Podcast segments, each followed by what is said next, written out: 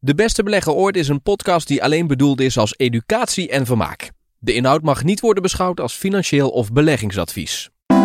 Nieuwe aflevering van De Beste Belegger Ooit. Fijn dat je er weer bij bent. Ik ben Tom Jesse, ik praat met André Brouwers van het Beleggingsinstituut. We hebben in de vorige aflevering vooral ingezoomd op wat moet je vooral niet doen. Daar zitten ook heel veel lessen bij van hoe je het wel moet doen. We gaan daar in deze aflevering ook iets meer op door, André, van hoe moet je het nou aanpakken? En we noemen natuurlijk steeds het Beleggingsinstituut, dus we leggen ook iets meer uit van wat daarachter zit en wat jij bijvoorbeeld ook doet, hoe jij daar iedere dag mee bezig bent. Ja. Waar zullen we beginnen bij dit verhaal? Goed, het Beleggingsinstituut ben ik ooit begonnen in 2010, 2011. Vanuit educatie, hè? Ja, qua educatie. Ja. Educatie, informatie voor beleggers, zeggen we eigenlijk altijd. We hebben, voordat dat ze denken dat het een hele grote commercial wordt, dat is niet de bedoeling. Wat ik ga uitleggen is wat een belegger, wat hij volgens mij zou moeten doen om erachter te komen wat hij met zijn geld moet doen, hè, beleggen. In ieder geval, ik ben in de jaren 90 was ik beurshandelaar en toen liep ik wel eens uit het Beursplein Vijf gebouw naar huis. Dan kwam ik een bekende tegen en toen riepen die mensen van, hey André, hoe is het? Ik zei, hartstikke goed. Hey, zullen we een hoop geld verdienen in deze markt? Ik zei, mag niet klagen. Ik zeg, en hoe gaat het bij jullie dan? Ik heb dit gekocht en dat gedaan en zus gedaan en zo gedaan. En, het waren één succesverhaal. Die mensen verdienden echt heel veel geld. En ik dacht, shit, die verdienen veel meer geld dan ik. Terwijl ik de professional ben. Dan denk ik, hoe kan dat nou? Maar goed, al snel had ik in de gaten dat het in dit geval een beetje overmoed was aan hun kant. Het werden steeds grotere posities, steeds ruiger handel. En ik zei tegen hun, maar wat doe je nou als het daalt? Ja, maar ik heb aandelen en die gaan goed en dus dit bedrijf en die gaan nog veel hoger en dat soort argumenten. Ik zeg, dat snap ik. Ik zeg, maar het zou ook kunnen dalen, toch? Ja, maar het is echt een goed bedrijf en ze hebben dit en de ontwikkelingen zo en ze hebben dit product en daar wordt echt de toekomst, jongen, die gaan helemaal door het dak in. Ik zeg, maar het zou toch ook kunnen dalen of niet? Daar kreeg ik geen antwoord meer. Dus dat is wel een beetje jouw rode draad, hè? Dat is wat iedere keer terugkomt. Wat doe je als het daalt? Wat doe je als het misgaat? Ja, omdat dat is inderdaad een rode draad, omdat het daar uiteindelijk om gaat. Ik kan de toekomst niet voorspellen, dus ik weet niet wat er komt. Ik weet alleen dat het ook een keer kan dalen. Dat gaat geheid gebeuren. Vaker en heftiger dan je denkt of verwacht. Ja, dus hoe hou ik het geld bij elkaar? Warren Buffett zei ooit, de belangrijkste les bij beleggen is never lose money. En les nummer 2 is never forget rule number 1. Ja. Warren Buffett. Wie ben ik dan om daar tegenin te gaan? Maar er zijn ook mensen die zeggen van dat is wel een zwartkijker. Als je steeds je richt op wat... Nee, dat is realisme. Dat is zeker geen zwartkijker. Tuurlijk kun jij met een hele optimistische bril beleggen. Sterker nog, je moet wat kopen. Dus ik ben iedere keer optimistisch. Ik ben een soort schizofrene belegger. Je koopt iets, want je hoopt op een stijging. Maar aan de andere kant denk ik, maar als ik ongelijk heb, hoeveel verlies mag ik dan hebben? Dat is in feite zoals ik het spel benader. Ja. Dus het is zeker niet vanuit negativiteit, maar het is vanuit realisme. Dat is gewoon de werkelijkheid. En het punt is, ik heb natuurlijk sinds 1986... heb ik natuurlijk regelmatig in 87... kukelden mensen onderuit, die verloren geld in de crash. Ik verdiende geld als zwartkijker. Nee, maar ik verdiende geld als gewoon toeval. Maar het staat ook in van de podcasts, hebben we dat besproken. Ja, een van de eerste afleveringen, klopt. Maar... Kijk, ik heb een aantal keren meegemaakt wat de impact is van een koersdaling. En die impact is zo enorm, dat moet je managen. Dat moet je zien te voorkomen. Die daling kan ik niet voorkomen, die gebeurt. Maar ik kan wel de consequenties van zo'n daling. Ik kan niet zien of mijn huis afvikt. Precies. Ik kan wel nadenken over verzekering tegen brand. Exact. Dus that's it. Terug naar die anekdote die je vertelde. Dus die mensen die je die waren dus alleen maar bezig met geld verdienen. Het ging goed de jaren 90. En toen kwam Alex ten tonele en die zei van... iedereen kan geld kan beleggen met Alex. Alex Vermogensbank. Alex Vermogensbank, hè? Dat was de eerste internetbroker in Nederland. Rond het jaar 2000. Staat dat nog? Nee, dat is opgegaan in Bink. En Bink is inmiddels opgegaan in Saxo. En goed, noem maar op. Maar in ieder geval Alex Vermogensbank. En toen zei ik tegen de oprichter, René Vrijdag, zei ik destijds van... Maar René, je hebt een mooie slogan. Iedereen kan zelf beleggen met Alex. Ik zeg, maar kan iedereen ook zelf beleggen? Hij zegt, wat bedoel je? Ik zeg, volgens mij hebben die mensen helemaal geen kennis. Die hebben aandelen. Dat is heel iets anders. Ja, ze weten niet hoe het werkt. Nee, ze hebben helemaal geen strategie. Ze hebben een auto, maar je weet niet hoe die aangaat. Ze rijden erin, maar ze weten niet als ze straks moeten remmen, de bocht om moeten schakelen, weet ik veel wat, weten ze allemaal niet. Je hebt ze in een auto gezet, je geeft ze gaspedaal en een stuur en het gaat goed. Ja, maar rechte weg gaat geweldig. Maar dat is wel wat er gebeurd is. En dat zie je nu ook weer een beetje, in feite. Dus iedereen is weer bezig zonder kennis. Vooral niet gehinderd door enige kennis. Dat gaat ook heel lang goed, hè. Sterker nog, het gaat veel beter zonder kennis vaak dan met kennis.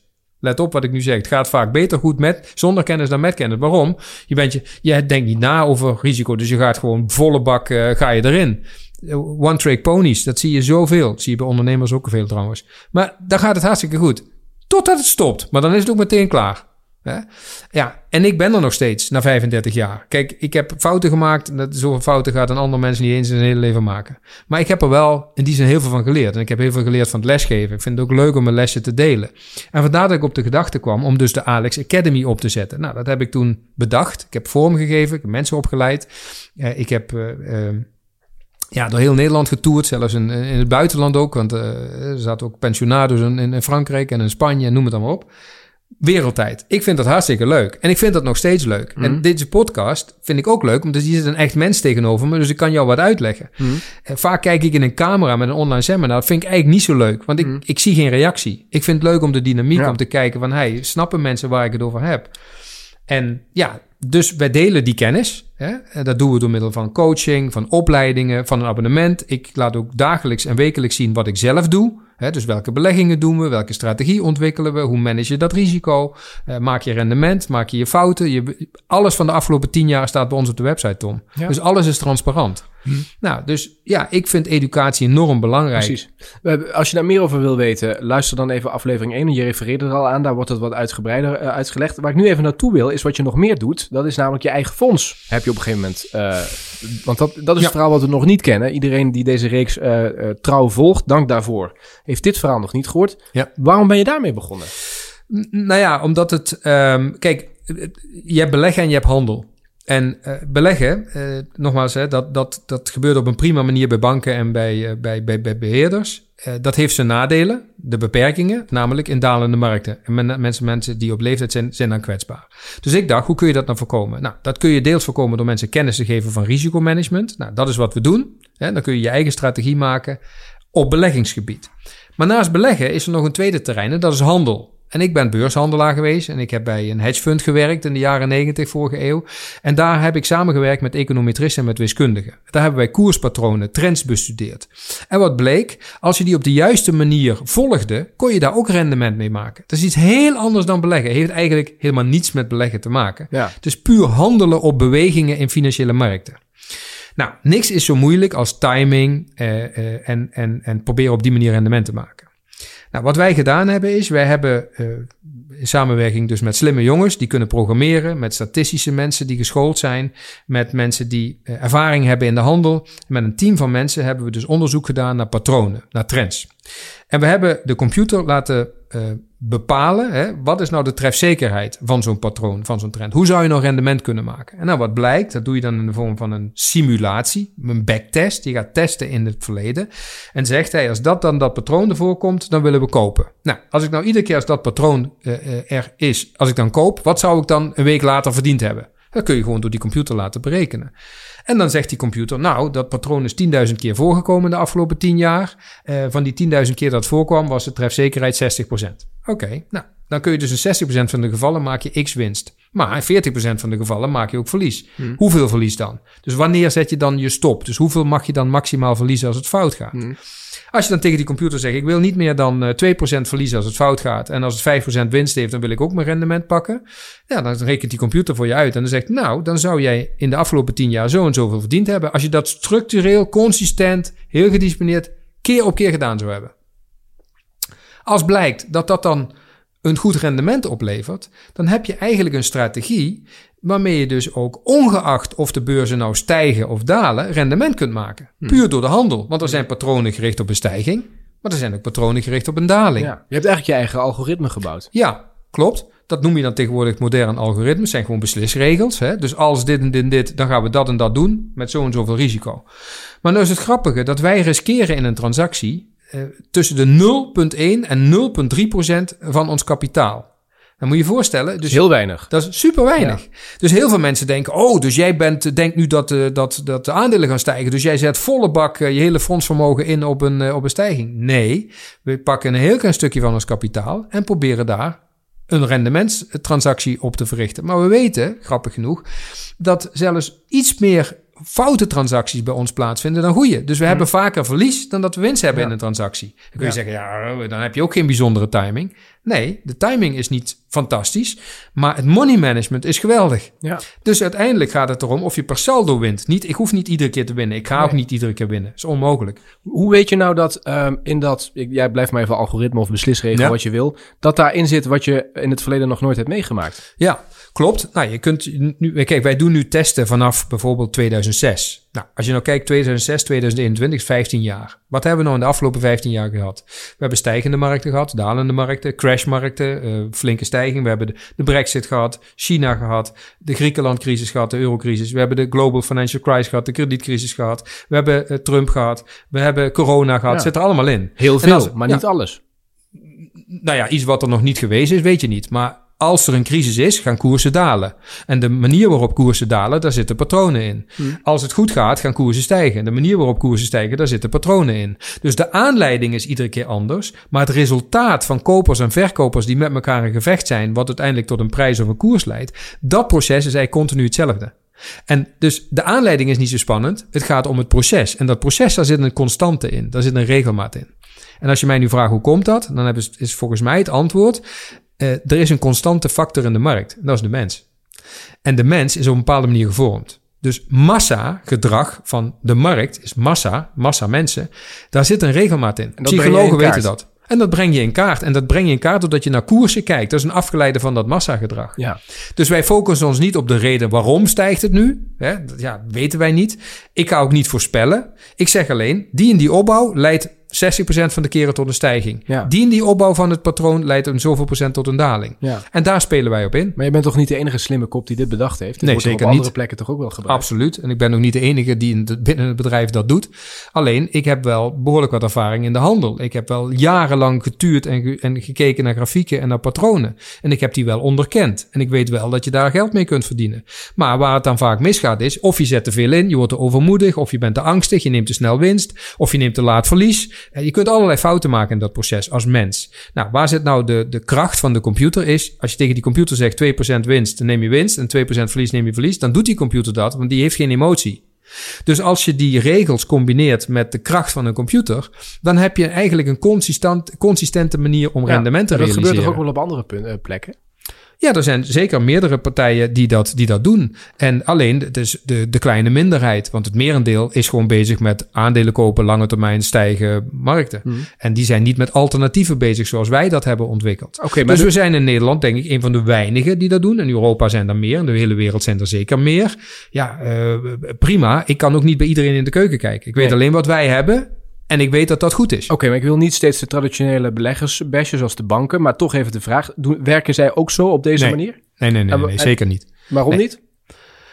Ja, dat is niet hun filosofie. De filosofie rondom beleggen is, je investeert in een bedrijf. En dan heb je wat. Dan heb je namelijk aandelen van dat bedrijf. En dat gaat groeien, want de economie groeit. En dus is het lonend om de afgelopen 200 jaar in aandelen te beleggen. Dus dit is eigenlijk een nieuwe kijk van zaken op hoe je... Dit is een andere kijk. Kijk, ik heb die nog niet is toegepast. Nee, maar ik heb ook gewerkt voor een grondstoffenbedrijf. Hè. Sojabonen, mais, tarwe, koffie. Dat wordt wereldwijd dagelijks verhandeld. Ruwe olie wordt dagelijks verhandeld. Daar zitten handelaren die kopen ruwe olie, die verkopen ruwe olie.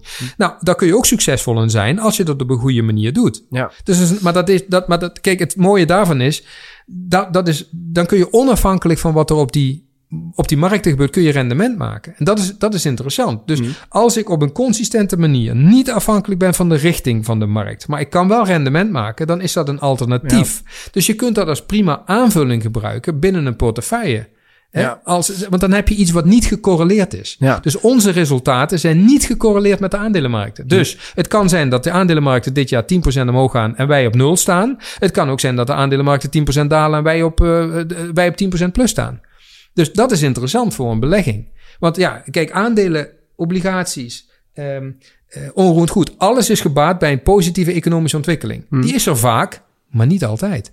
En de tijden dat die er niet is, zoek je ook naar rendement. Dus wij hebben iets gemaakt wat volgens ons prima kan passen binnen een portefeuille of als standalone investering. Ja. En ja, daar ben ik enthousiast over, omdat ik dat ook als een, ja, zeker voor mensen op leeftijd, als een belangrijke opening wil geven. Nou is altijd de vraag, en dat zal hier ook gelden. En ja, dit is eigenlijk, ik heb veel podcasts voor Fondsnieuws gemaakt. Er was ook al dat de vraag, bijna de eindvraag: wat is het rendement? Dat is hier natuurlijk ook de vraag. Wat is het rendement? Want daar wordt natuurlijk naar gekeken. Dat is een beetje de beoordeling die je krijgt. Ja, nou, ik vind dat is niet de juiste vraag. De juiste vraag zou zijn: wat is het rendement, André? En wat is het risico? Want het gaat om die twee. Oké, maar zit het risico niet al in die rendementsvraag? Nee, ja, deels. Maar kijk, het kan zijn dat ik aan het eind van het jaar 6% rendement maak. En dat het tussentijds in het jaar misschien wel een keer op min 80 zou hebben gestaan. Dat is niet het geval geweest, maar stel dat dat zo zou zijn. Vind je dat een interessante belegging? Zeg je aan het eind van het jaar: ja, maar je hebt 6% verdiend, dus toch prima, want ik wilde 6%. Maar als ik weet dat ik tussentijds een keer op min 80 heb gestaan, vind ik dat niet interessant. Nee. Oké, ik zal je uitleggen wat wij als rendement op basis van de historie als gemiddeld rendement hebben. Dan praat je over zo'n 12-13% gemiddeld rendement. Maar bij het risico, eenmalig, in de periode 2007 tot 2021, eenmalig een tussentijdse dip heeft gehad. Niet eens een negatief rendement, want ieder jaar was positief. Maar een negatief rendement, tussentijdse dip heeft gehad van min 15. Dus de grootste dip die wij in die 15 jaar hebben gezien, was min 15%. Nou, als je dat afzet ten opzichte van de daadwerkelijke verliezen die zich voordelen in de jaren 2007, 8, 9 enzovoorts in de aandelenmarkten, waren dat voor beleggers vaak daadwerkelijke verliezen van 30, 40, 50%. Eventjes voor de duidelijkheid, je was toen al echt bezig met het algoritme met echt geld. Het is niet een terugrekening van... Nee, het is goed dat je dat zegt. Wij zijn vanaf 2018 met echt geld met het algoritme bezig en we hebben een theoretische exercitie gedaan waarbij we de test hebben gedaan. Uiteraard gecorrigeerd voor allerlei theoretische zaken. Dus dat is een statistisch robuuste test geweest. Ik kan ook uitleggen hoe we dat doen. Dat wil ik ook graag uitleggen aan potentieel geïnteresseerde mensen. Maar belangrijk is dat wij kunnen laten zien dat in die periodes waarin die dalingen zitten, dat risico zeer beperkt is geweest. En dat kun je dus al de laatste 3,5 jaar dat wij live zijn, daarmee kun je dat zien. Want ook in die tijd zijn de coronacrisis. Nou, maar hoe hebben wij de coronacrisis overleefd? Vorig jaar, eerste 6 maanden van vorig jaar, Tom, hadden wij een positief rendement van bijna 20%. Ook in maart, april? Ja, juist toen. Waarom? Er was veel beweging. Dus wij hebben veel beweging. In de handel wil je graag dat het beweegt. Ja. Wanneer zijn wij kwetsbaar? Bijvoorbeeld dit jaar. Dit jaar staan we bijna stil. Een beetje flow traders-achtig. Ja, deels. Ja, dus als er veel bewegelijkheid is, is dat relatief gunstig voor ons, kunnen we aantonen. Als er weinig beweging is, is dat relatief ongunstig voor ons. Ja. Dus dan wordt het moeilijker voor ons om rendement te maken. We verliezen dan niet veel, we staan dan een beetje stil. Totdat er tijden komen waarin er meer beweging komt. We hebben deze podcast gemaakt omdat we ook meer wilden vertellen over wat André naast het Beleggingsinstituut doet. Nou, dat is voor een deel is dat nu duidelijk geworden. Ik kan me voorstellen dat je meer vragen hebt. Stuur André een mail, vind je in de show notes. En wij zijn er de volgende keer weer met een nieuwe aflevering. Dankjewel, André. Ja, zeker. Dankjewel. De Beste Belegger Ooit is een podcast die alleen bedoeld is als educatie en vermaak. De inhoud mag niet worden beschouwd als financieel of beleggingsadvies.